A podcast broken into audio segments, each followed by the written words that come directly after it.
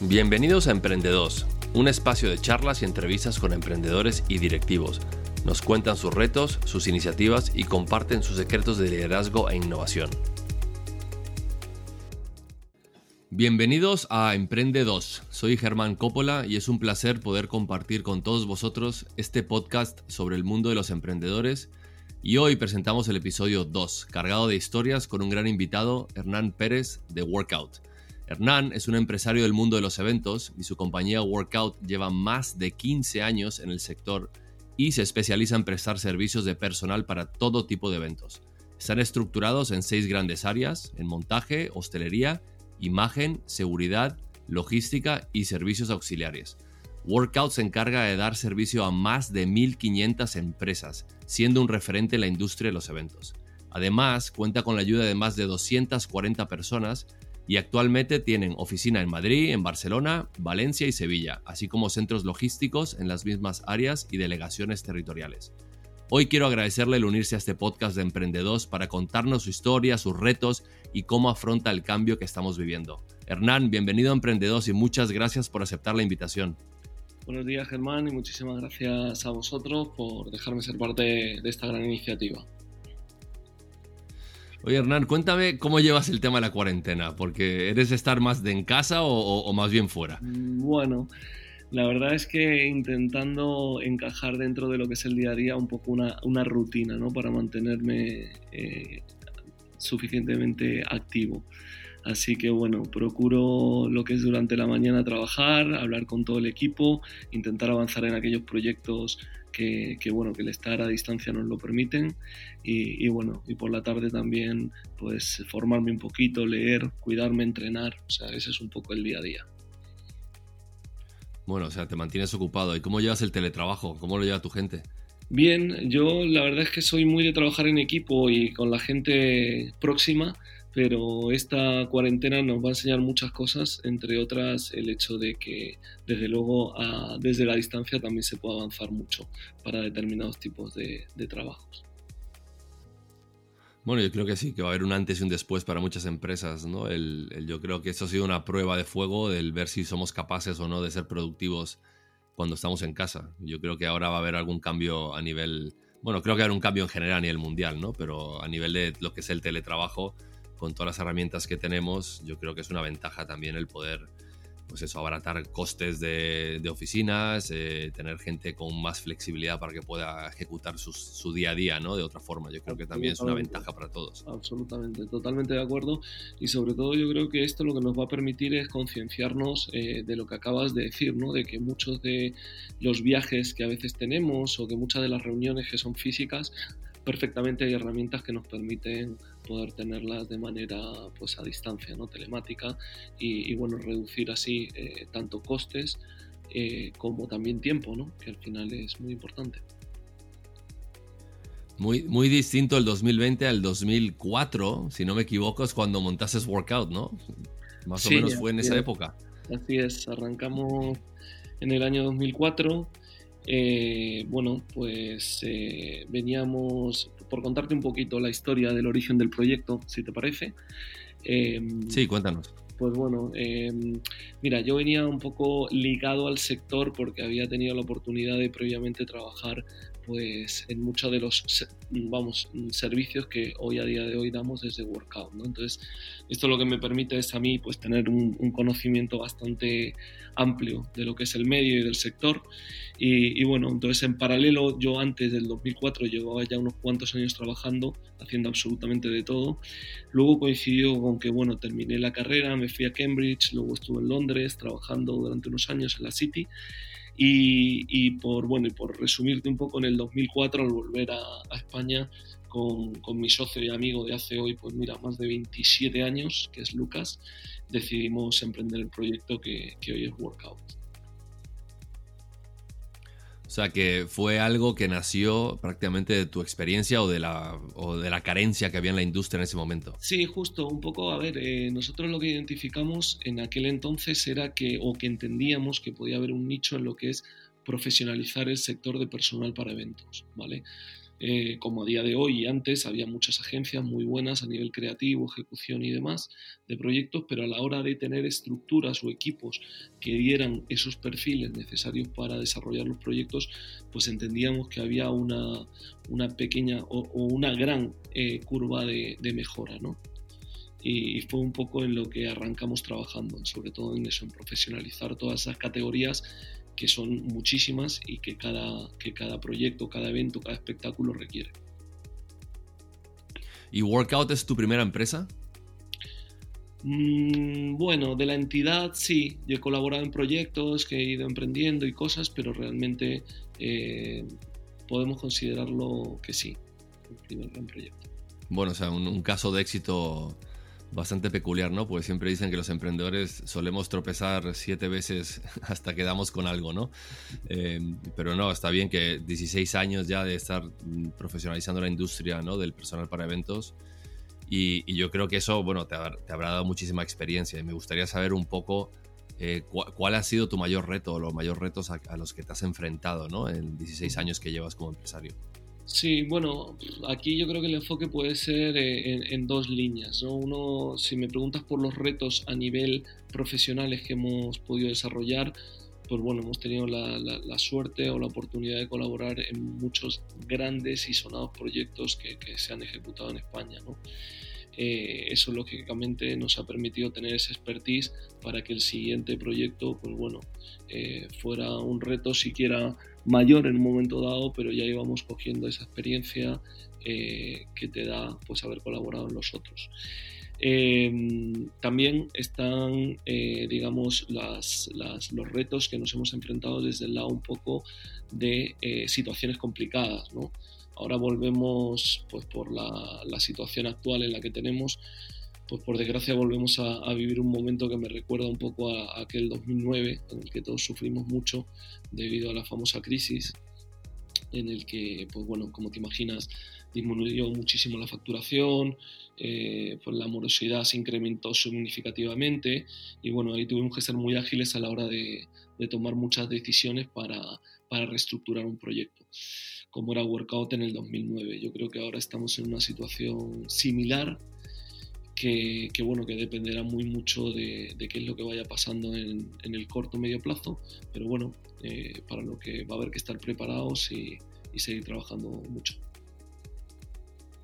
¿Y cómo ves la situación actual de la industria de los eventos? ¿no? Pues bueno, los dos estamos en esta industria, yo de la parte más digital, eh, tú de la parte más humana, si lo queremos llamar así, ¿no? Eh, y obviamente estamos viendo que pues, hay un parón bastante grande por todo el tema del coronavirus, no hay una, una línea de tiempo marcada eh, o estructurada ¿no? para saber cuándo podemos volver a reanudar eventos. Entonces, todas esas incertidumbres eh, son complejas ¿no? de, manejar. ¿Cómo las estáis manejando vosotros? Desde luego. A ver, yo considero que, que el impacto que va a tener ¿no? la situación eh, actual en el, en el, sector es terrible por, por, el tema un poco de lo que apuntas, ¿no? de la incertidumbre con la que ahora mismo trabajamos. O, va a ser muy difícil ahora cuantificar al corto plazo este impacto, pero, pero es verdad que todo este desconcierto que tenemos, pues lo que hace es que, que, a futuro no, no, podamos tener claro un poco qué es lo que va a pasar. ¿no? Yo creo que en términos económicos va a tener un gran perjuicio eh, y, bueno, y dependerá muy mucho también de las medidas eh, a nivel gubernamental que puedan apoyar al sector.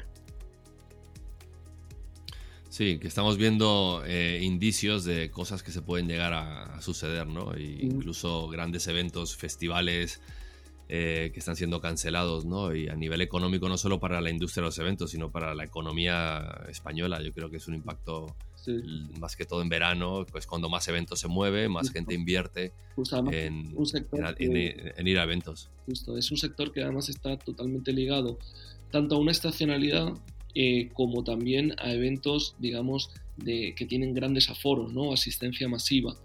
Entonces, eh, pues bueno, un poco el futuro de nuestro sector dependerá muy mucho, considero yo, de la, de la recuperación de la pandemia ¿no? y de los posibles repuntes, que es otro tema que tenemos ahí pendiente y todavía no hemos superado este primero, pero que puede, puede ocurrir, que habrá que tener contemplado en esa ecuación.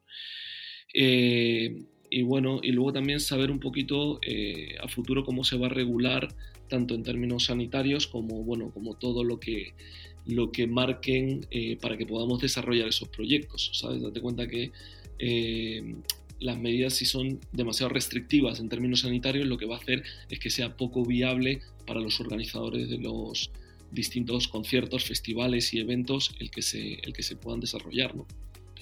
sería poco. Claro, sí, no, no, veo, no veo un festival con dos metros de distancia, ¿no? Como están diciendo. o sea, no lo veo. Son proyectos que van siempre tú lo conoces perfectamente, el, sector de música, festivales y grandes, grandes eventos y son proyectos que van siempre muy al límite con los apoyos de los patrocinios y, teniendo que para llegar a ese break-even pues teniendo que vender mucho, un porcentaje muy muy elevado de, del aforo de los recintos. Entonces si tú al final lo terminas limitando pues haces que, que el proyecto sea inviable económicamente. Claro, sí, vamos a tener unos cuantos meses, yo creo que hasta la normalidad podría empezar en marzo del año que viene. Eh, muchos expertos definen eso. Como hablas tú también del repunte de una pandemia, podemos seguir teniendo el coronavirus en otoño, lo cual no sabemos. Así que hay que prepararse como empresarios también, eh, tanto salir adelante de esta como la que nos puede venir en el futuro. ¿no? Y, hay que ser muy ágiles. ¿no? Y a, eso viene una pregunta que, eh, que te quiero hacer, que es ¿cómo defines tú un emprendedor? Bien, bueno, eh, eh, yo creo que es eh, muchas veces una figura un tanto desconocida en, la distancia corta, ¿no? Es decir, yo creo que el emprendedor aporta muchísimo a una sociedad que, a veces, en mi opinión, reconoce poco, poco esa aportación, ¿no? Creo que la figura del emprendedor es básica, que es alguien que tiene unos objetivos definidos, pero que en una situación como no solo en la que vivimos, sino en el día a día, siempre es complicado ¿no? Eh, llegar a cumplirlos. Y bueno, eh, pienso que somos, me, incluyo dentro de, ese término, pues gente que, que tiene una pasión enorme por sus proyectos y que, y que derivado de eso eh, está el hecho de que trabajemos, que tengamos una gran implicación eh, con el mismo y trabajemos por bueno, largas horas y durante muchos días. Sí, eso es parte de ser emprendedor, ¿no? la, pasión y el horario no existe, ¿no? Es una de las cualidades que, que, sí o sí tienes que tener para, para, sacar de una empresa una idea adelante, ¿no?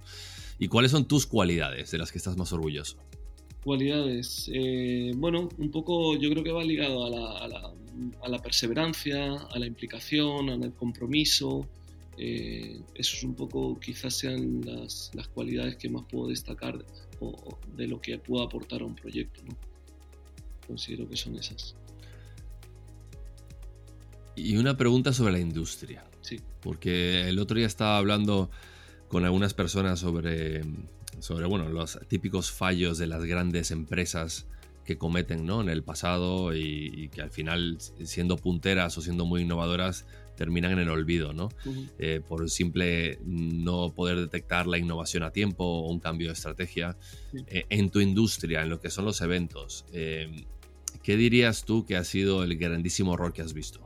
Ah, si es que hay uno, ¿no? Por decir algo en el sector, pero vinculado, ¿te refieres a la digitalización o un poco dentro de lo que es el sector de eventos? ¿Cuál, cuál supone que ha sido un gran error? Sí, no, en tu sector de eventos, eh, en lo que es personal, ¿has visto algún error gigantesco en la industria que has dicho, wow, ¿cómo no hemos visto esto antes? ¿no? ¿O cómo no hemos detectado esto antes? Bueno, yo creo que hay algo que tiene un gran impacto en, en, los, en los proyectos al final.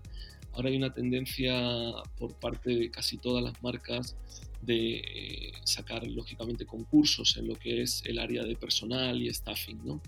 Y una de las cosas que creo, por, por, vincularlo bien a mi actividad, es que creo que el sector muchas veces en eh, los procesos eh, a través de los concursos a los que nos presentamos las empresas del sector, pues están medidos por gente de departamentos de compra cuya valoración muchas veces va ligado más a la última línea y al precio sin que se, me permita poner en valor lo que hay detrás de un proyecto, ¿vale?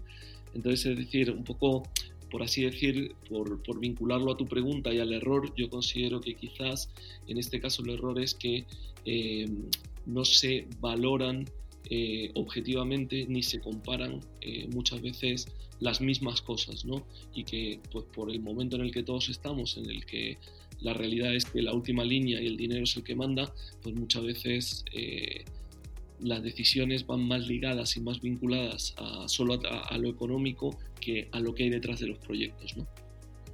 Ese creo que es un gran error. Tiene un prejuicio enorme en el resultado final de cualquier evento. Claro, vemos que pasa mucho, ¿no? El tema de eventos, eh, es cierto que compras cuando llega el, momento final de tomar una decisión, mira, vela más por el dinero, lo cual es entendible, pero mm. también sacrifica la calidad, ¿no? E incluso hay procesos en los que, a ver, yo entendería, y vinculado un poco a estos procesos de compra, que quizás las decisiones finales sí fueran ligadas a eso. Lo que pasa es que muchas de las veces esas primeras cribas eh, se realizan solo basadas en los datos económicos, es decir, igual en una propuesta, que luego casi siempre tiene que ser renegociada pues, por todas las subastas inversas y por todo lo que ya conocemos detrás. Entonces yo entendería que como fase final de esos procesos se incluyera la parte de compras, pero no como parte inicial, ¿no? porque ahí es cuando no tienes la oportunidad de, poner en valor todo lo que hay detrás de cada empresa.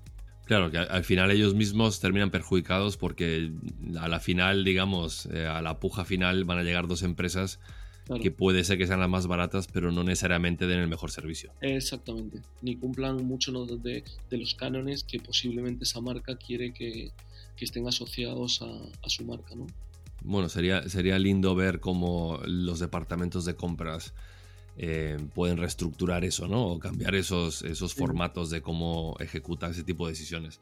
Pues la verdad que sí, al final les puede afectar incluso a ellos, que, es, que son los más perjudicados, ¿no? Yo creo que, bueno, una, una propuesta, por así decirlo, sería que en esas eh, compañías pues eh, primero eso, que los, eh, la, parte de la, la, parte del departamento de compras, que sí estuviera durante todo el proceso, pero que estuviera configurado un equipo por parte de gente de campo, de producción, gente que en el día a día tiene quizás un poco más de criterio para valorar eh, pues bueno, un montón de las cosas que, que, quizás solo en términos de números no, no se entiendan.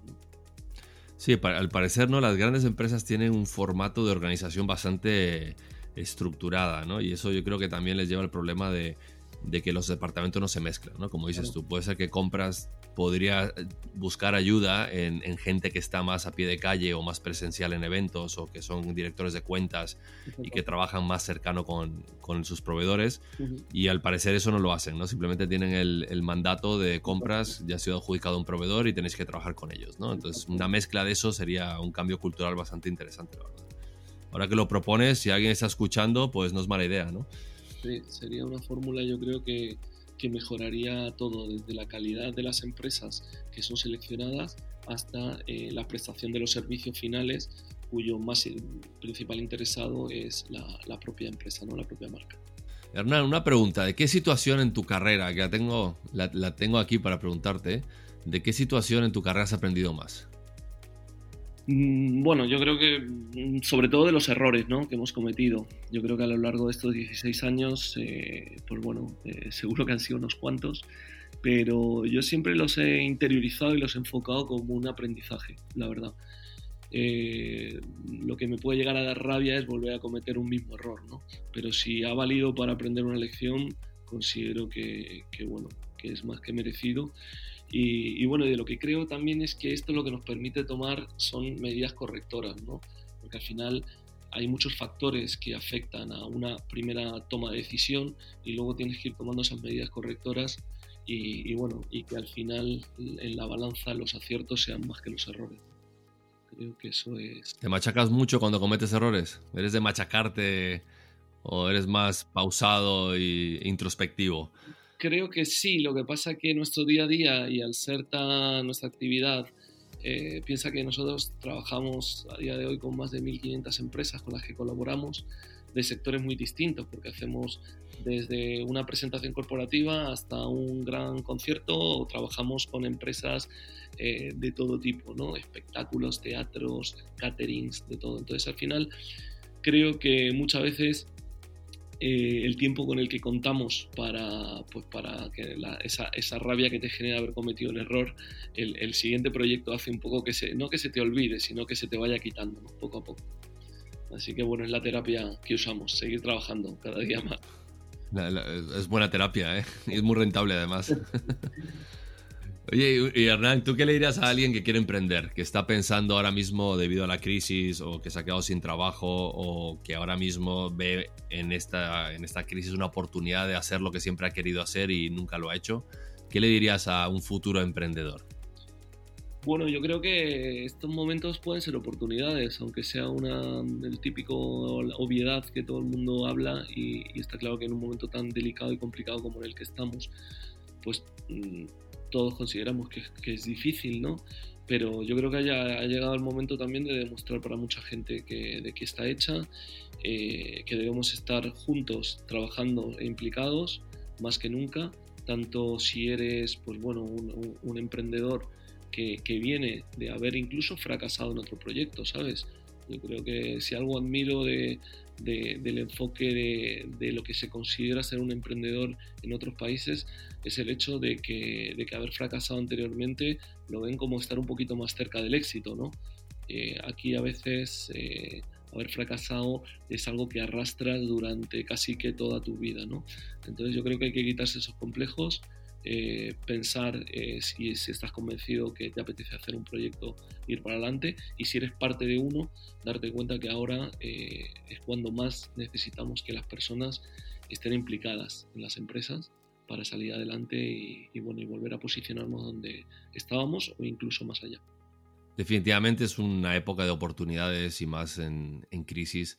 Las, las, oportunidades donde más, ¿no? Ahora mismo bajo esta presión es donde las oportunidades más surgen. Y estoy de acuerdo contigo que la cultura, ¿no? La cultura que tiene, la idiosincrasia que tiene cada país eh, es muy diferente, ¿no? Aquí puede ser visto malo el haber fracasado, en otros países realmente es parte de, si no has fracasado, incluso hay inversores que no quieren invertir en ti porque no, no has pasado por esos baches, ¿no? Y en el fondo ser emprendedor es fracasar, es volver a levantarse y tener esa resiliencia ¿no? de, y esa constancia de seguir, de seguir luchando. Y sí, yo creo que tienes razón, ahora mismo es una oportunidad muy, muy bonita para, para, hacer algo que siempre has querido hacer y nunca has tenido la oportunidad porque tu trabajo, tu día a día te ha consumido. ¿no? Bueno, voy a pasar a la siguiente sección, que esta es más divertida, es un poco eh, saber un poquito de ti. Yo le llamo quién es quién y es una pequeña sección donde te haré preguntas cortitas eh, para que nos cuentes algo más sobre ti, ¿vale? Entonces yo arranco y tú me vas contestando a ver qué tan rápido estamos el día de hoy. Vale, intentamos. Eh, ¿Tu estilo musical, Hernán? Música, me encanta, pero no, no soy ningún entendido en la materia. O sea que realmente todo en general, escucho de todo un poco. ¿Tu libro favorito? Mm, sobre todo leo, más que uno en concreto, lo que leo mucho más es de temas de management, de gestión empresarial, un poco lo que va ligado más a empresa. ¿Hobbies? Mm, deportes, mm, pelis, series, cine en general y sobre todo viajar. ¿Cuál es tu serie favorita? Que haya terminado hace poquito y me gustó mucho Suits. ¿Y tu película favorita? Pelis, eh, ahora que dispongo de un poquito más de tiempo, estoy volviendo a ver la trilogía del Padrino, que me parece una obra maestra. Muy buena, muy buena trilogía. Buen, buen momento para verla. Qué buena. Tu mejor viaje, si puedes definir tu mejor viaje, ¿a dónde fuiste? Yo creo que el mejor viaje es el próximo. El próximo. Siempre el próximo, ¿no? ¿El color? ¿Tu color favorito? Sin duda el azul. ¿La comida favorita? Buah, ese sí que es complicada. En cuanto a gastronomía, todo. Japonés, italiano, mediterránea. Vamos, yo creo que es más fácil termino con la que no me guste, que creo que no es ninguna. Me apasiona. O sea, comer te gusta y, saborear diferentes culturas, ¿no? Bueno, ahora, curiosamente, eh, con el tema este del COVID, he perdido el olfato y el gusto, así que, que nada, tendré que reencontrarme con la gastronomía, espero que cuando me pase. Pero, pero bueno, Bueno, en teoría dice que se recupera, ¿no? Eso sería, sería lo suyo, ¿no? Que pasara un tiempo. ¿Tu superpoder, si tuvieras uno? Pues creo que ser, empresario en España. Ese puede ser un día y Ese sí es uno que no me habían dicho antes. Muy bueno. ¿Tu manía? ¿Tienes alguna manía? Eh, pocas, pero bueno, tirarme la sal, siempre que la toco, que se cae o que, la veo medio cerca, tirármela por encima del hombro. Es de las poquitas que tengo, pero esa Bueno, pero esa, esa, la tiene mucha gente. Es muy cultural eso también. ¿eh? Sí, creo que sí. ¿Deporte favorito?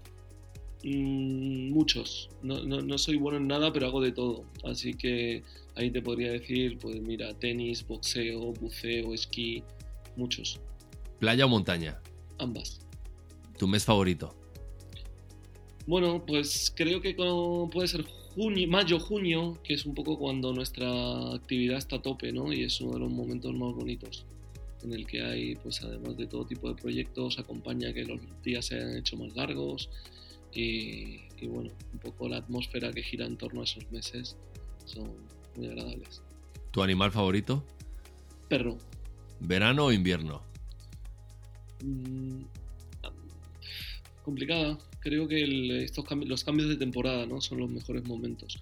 Cuando arranca una nueva temporada y empiezas a disfrutar pues, bueno, de lo que supone. ¿no?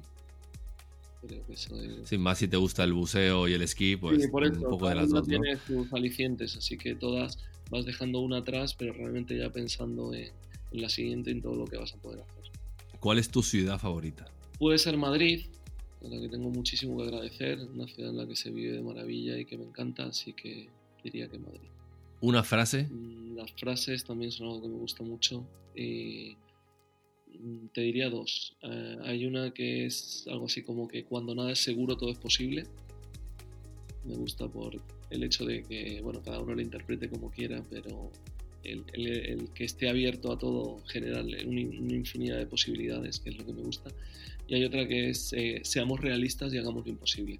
Muy buenas. Y bueno, por último, lo primero que vas a hacer cuando salgas de la cuarentena. todo clarísimo. Pues apenas acabe y nos dejen, pegar todos los abrazos y besos que tenemos ahí en la lista de pendientes, que son unos cuantos, y prometo darlo. Muy bien, muy bien. Oye, Hernán, pues muchísimas gracias por eh, haber participado en este segundo episodio, eh, que estamos intentando entrevistar a emprendedores o a personas que tienen altos mandos en empresas para que nos cuenten sus retos, nos cuenten su historia ¿no? y nos puedan también motivar y nos puedan inspirar ¿no? para, para ser mejores empresarios o para tirarnos al agua como emprendedor.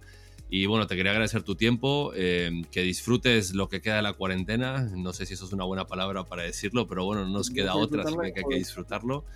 Tenemos que disfrutarla y aprovecharla sobre todo, porque esto pasará y se quedará en eso, en un mal recuerdo y hay que estar positivos y sabiendo que de esta situación vamos a salir y se va a revertir.